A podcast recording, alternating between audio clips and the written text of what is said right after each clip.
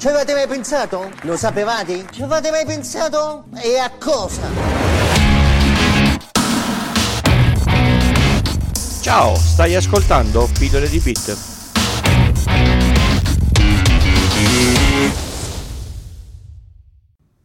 Ciao a tutti e bentornati all'ascolto di Pillole di Bit. Questa è la puntata 109 e io sono come sempre Francesco.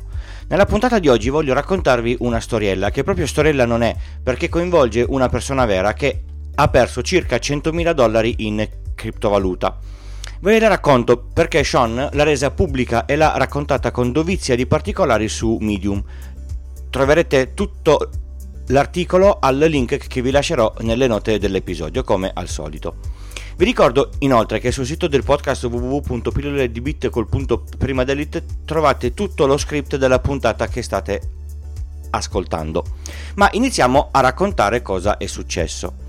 L'attacco si basa sulla conoscenza di alcune informazioni della persona che si vuole attaccare, nello specifico la sua mail principale e il suo numero di cellulare, che viene solitamente usato dai servizi di posta elettronica per fare il reset della, della, della password.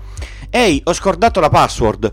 Ti invio un codice sul cellulare, lo inserisci in questa casella e ti faccio fare il reset.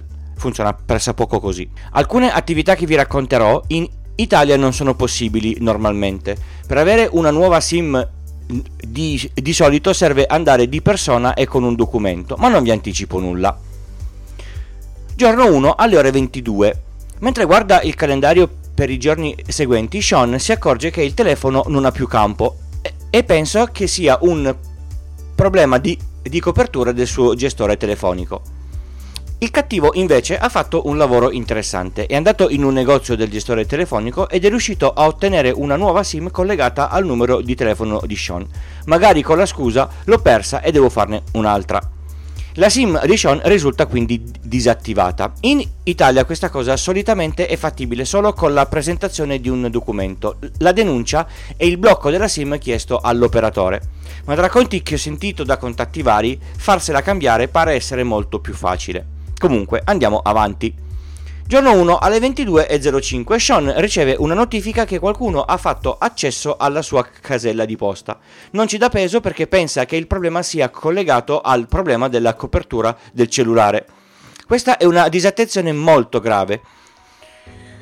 Cerca comunque di accedere alla, alla sua casella di posta e Google lo informa che la password è stata cambiata da, da poco. Segue la seconda disattenzione molto grave. Sean non ci dà peso e va a, a dormire. Ma nel frattempo cosa ha fatto il cattivo? Una volta entrato in possesso del numero di telefono di Sean, ha chiesto a Google il reset password, gli ha fornito il numero esatto e Google, mandandogli un sms, gli ha, gli ha dato l'autorizzazione a cambiare password. Il cattivo l'ha cambiata ed è entrato nella casella di posta, o meglio, forse peggio, nell'account completo Gmail di Sean. Una piccola pausa e una riflessione. In molti hanno una casella di posta Gmail e dentro ci si può trovare un sacco di roba e informazioni interessanti. Mail e relazioni con persone e aziende. File personali di vario genere, dal fiscale al professionale al sanitario. Fotografie, magari imbarazzanti se viste da terzi. Cronologia delle ricerche e navigazione su internet. Cronologia delle posizioni degli ultimi mesi accesso alla possibilità di fare reset password di tutti i servizi che sono stati registrati con quella mail oppure a accedervi se si è fatto accesso con accedi con Google su altri siti. Bene, continuiamo. Sean dorme. L'attaccante inizia le procedure per cambiare la password dell'account di Coinbase dove Sean tiene i suoi, i suoi soldi. Il reset password è inviato via mail con un link che diventerà attivo 24 ore più tardi. L'attaccante si salva tutte le informazioni e cancella le mail di procedura di reset password di Coinbase e poi va a dormire pure lui. Giorno 2 al mattino. Sean si reca presso un negozio del suo operatore e, e chiede come mai non c'è campo. L'addetto gli dice che c'è qualcosa che non va nella SIM, quindi gliela cambia e gli riassegna il numero. Qui la cosa è strana, è possibile che l'operatore non si sia accorto che il numero di telefono fosse associato a un eh sì, sì, hai, hai, ID, il seriale d- della SIM, diverso da quello della SIM che gli ha portato Sean.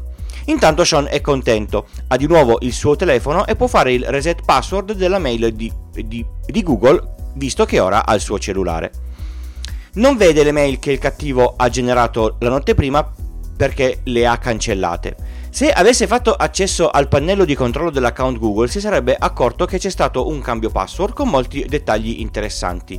Negli eventi relativi alla sicurezza del proprio account Google ci sono le informazioni di cosa è stato fatto, quando, da dove e che da, da che indirizzo IP, ma lo vedremo più, più, più tardi. Sean passa la giornata in modo tranquillo. Giorno 2, ore 22. Succede la stessa cosa della sera prima, il telefono non ha più campo della rete cellulare e ha la notifica del cambio password dell'account Google. Sean è stanco e crede con disappunto che la SIM che gli hanno dato sia difettosa e infastidito si addormenta. Il cattivo invece ha preso nuovamente il controllo della SIM e del suo account Gmail esattamente come la sera prima. Il link di reset password di Coinbase adesso è diventato valido, quindi può fare il reset password, accedere al conto e fare tutto quello che gli, gli pare. Gli ha portato via 100.000 dollari, non due spicci, 100.000 dollari. Giorno 3 al mattino, Sean va infastidito di nuovo al centro del suo operatore per sistemare la questione della SIM. L'operatore fa difficoltà ad accedere al suo utente del gestore mobile e chiede a Sean se fosse stato in Nevada la notte prima. Ecco. Adesso scatta l'allarme e il panico. Il suo numero è stato usato in uno stato diverso da quello dove normalmente sta. Sean cerca di accedere al suo wallet su Coinbase e la sessione non risulta più valida. Che da- spera che davvero non sia successo nulla. Contatta il supporto di Coinbase e scopre che purtroppo qualcuno ha fatto il reset della password, ha fatto accesso e ha spostato tutti i suoi soldi su eh, vari wallet al di fuori dei server di Coinbase, quindi ormai sono soldi irrintracciabili e irrecuperabili. Tanta stima per Sean, io non so se avrei avuto il coraggio di esporre la mia storia in questo modo su Medium, però lo ha fatto a fin di bene, lo ha fatto per noi. Questa triste storia porta a pensare come mettere in sicurezza la propria vita online cercando di saper capire alcuni segnali come un allarme molto pericoloso che non può essere affrontato il giorno dopo.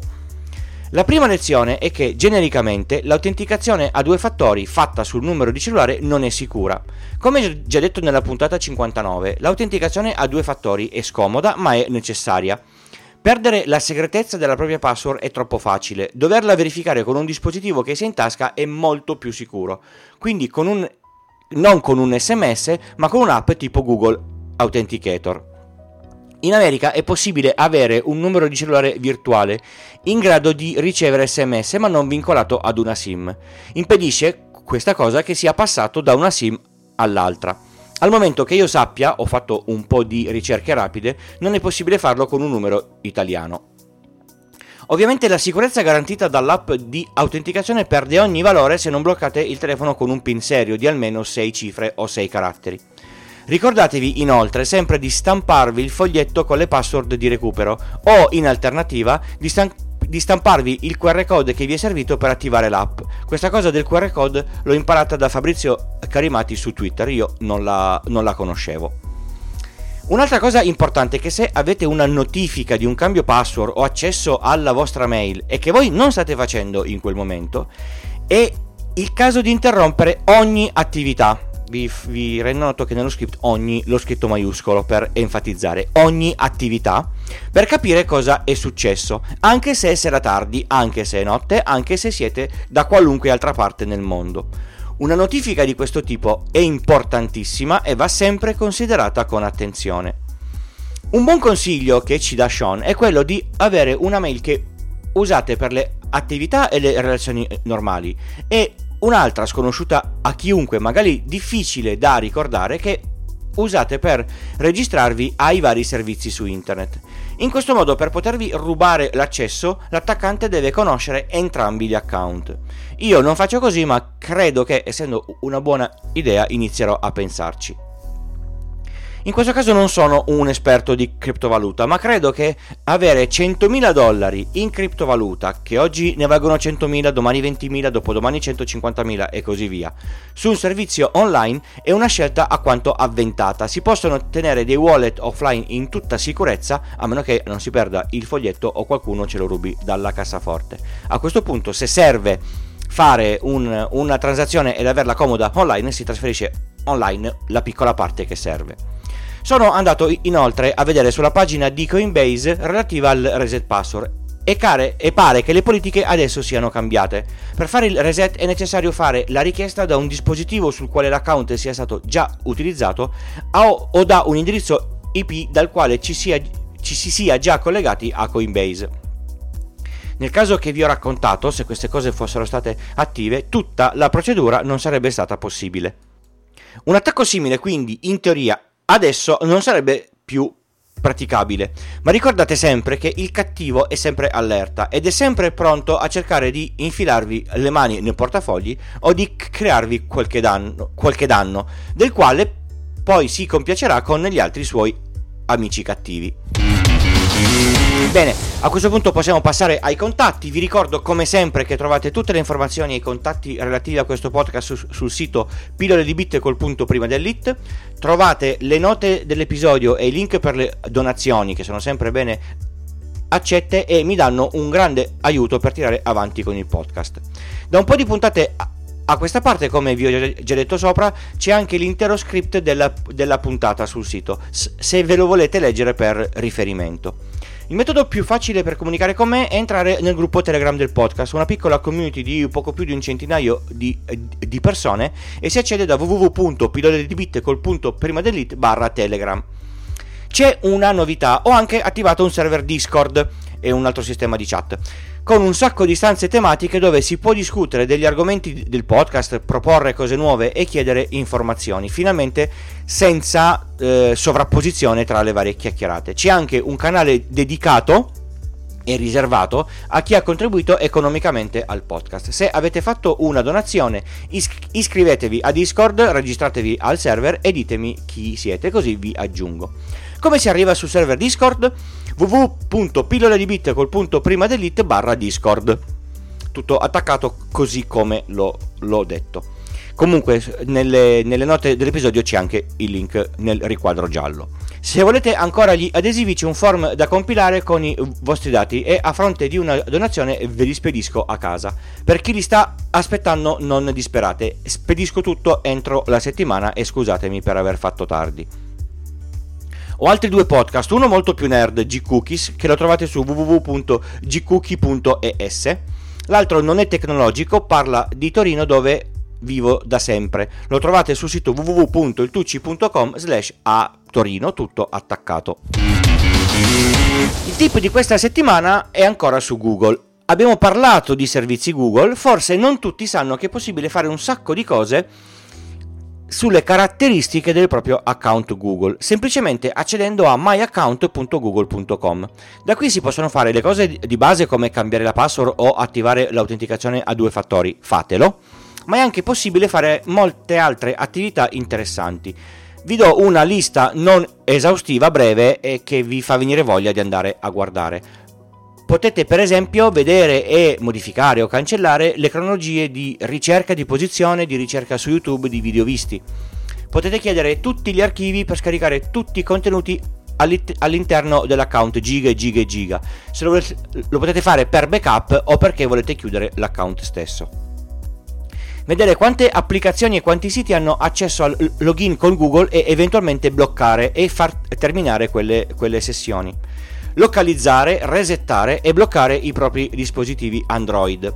Mi pare che funzioni anche con, iOS, ma non, non ne sono certo. Vedere tutte le attività relative alla sicurezza, esattamente come vi ho raccontato prima. C'è ancora molto altro, vi consiglio vivamente di accedere e di farci un giro per capire tutto quello che potete personalizzare, vedere, gestire e scoprire. Bene, è proprio tutto, non mi resta che salutarvi e darvi appuntamento alla prossima puntata. Ciao!